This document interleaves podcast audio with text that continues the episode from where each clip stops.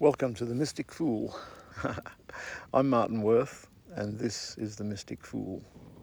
I'm excited because I've just got a question from a listener. yeah, guys, it's great.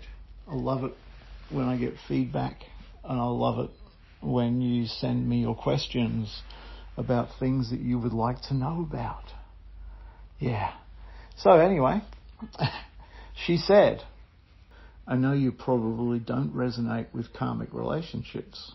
And as you know, I have a belief and opinion on this. So I was wondering, with your knowledge and some research, could you do a podcast on this subject? I just listened to the Twin Flame one, which was good. She went on to say, I just think that certain people come into our lives for soul growth and lessons, whether it be a relationship or a friendship. And once it's passed, the use by date, you move forward. She says, I don't know, but I'm still trying to figure all this out. Well, funny, hey, that um, yesterday I just recorded a short version on this subject.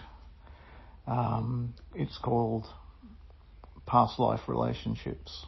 And um, I probably will have put that one up before I put this one up. So if you haven't listened to the one called Past Life Relationships, then uh, have a listen. Okay.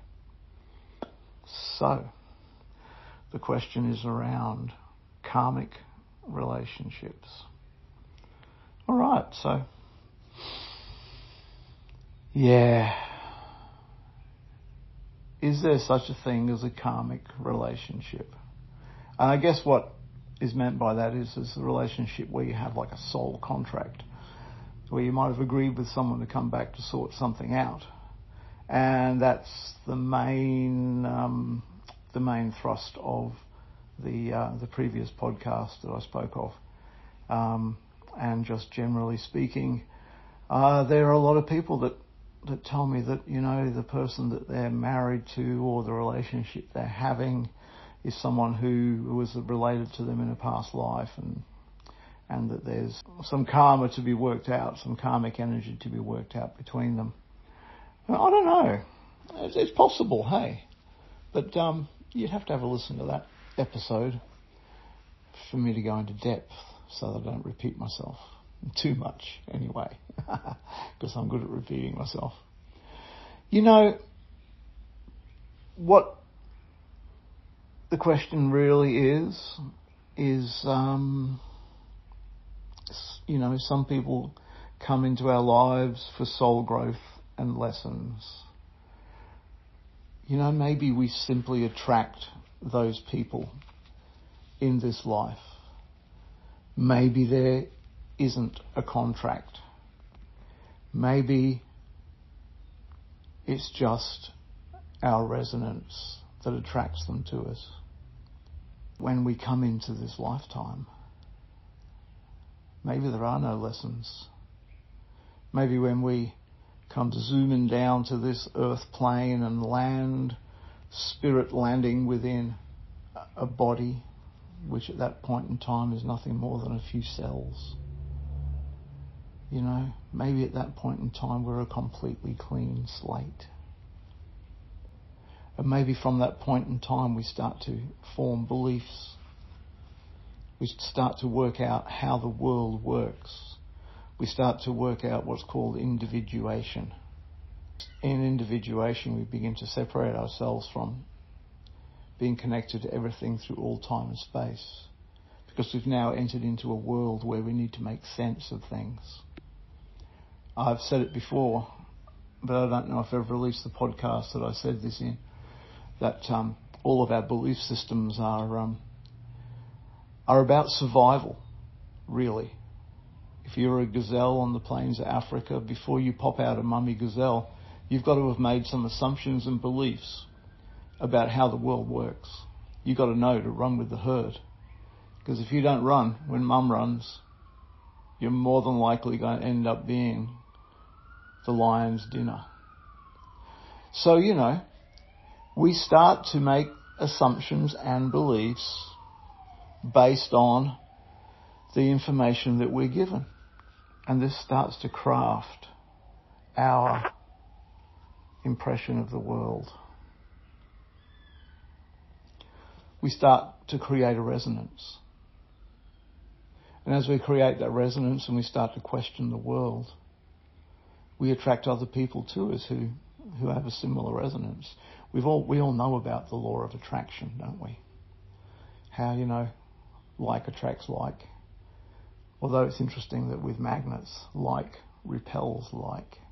The like poles of a magnet repel each other, don't attract each other. And that's the subject of another podcast. We've created lessons in our lives. We tend to collect together. Birds of a feather flock together.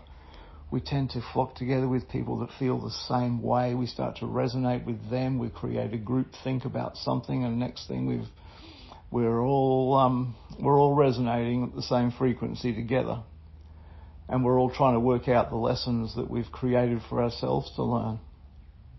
Maybe there are no lessons that we come in with. Maybe we're just here to have an experience of the third dimensional world. Maybe there is no blueprint for this life. And maybe there is.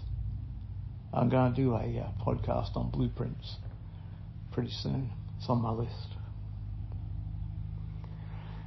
You know, if we did come into this world completely neutral, completely innocent, and we did create resonances and assumptions and beliefs, then it becomes part of our life quest to actually unfold those, to make sense of the things that we made sense of, so that we can have a beautiful, happy life.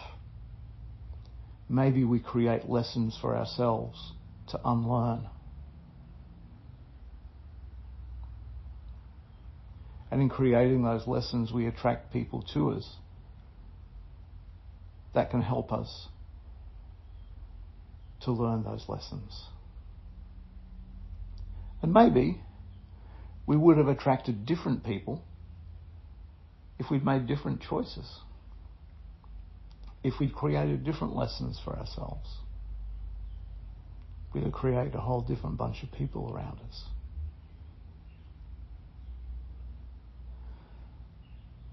So maybe there are no lessons to learn except those that we've created for ourselves. And maybe that's why it can't be figured out. Maybe we want there to be a reason why these people that are causing us issues are in our lives, why these people that cause us pain and angst are in our lives, why these family members, why these children, why these friends that fuck us up, excuse me for swearing, and create trouble in our lives. Maybe we want there to be a reason, a karmic relationship, soul contract reason, because maybe we don't want to admit to ourselves that we created this for ourselves. And just as we created it, we can with a little bit of guidance, uncreated. Thank you. I love you. Be well. I hope the best for you. Hey, if this resonated with you, then uh, leave me a comment.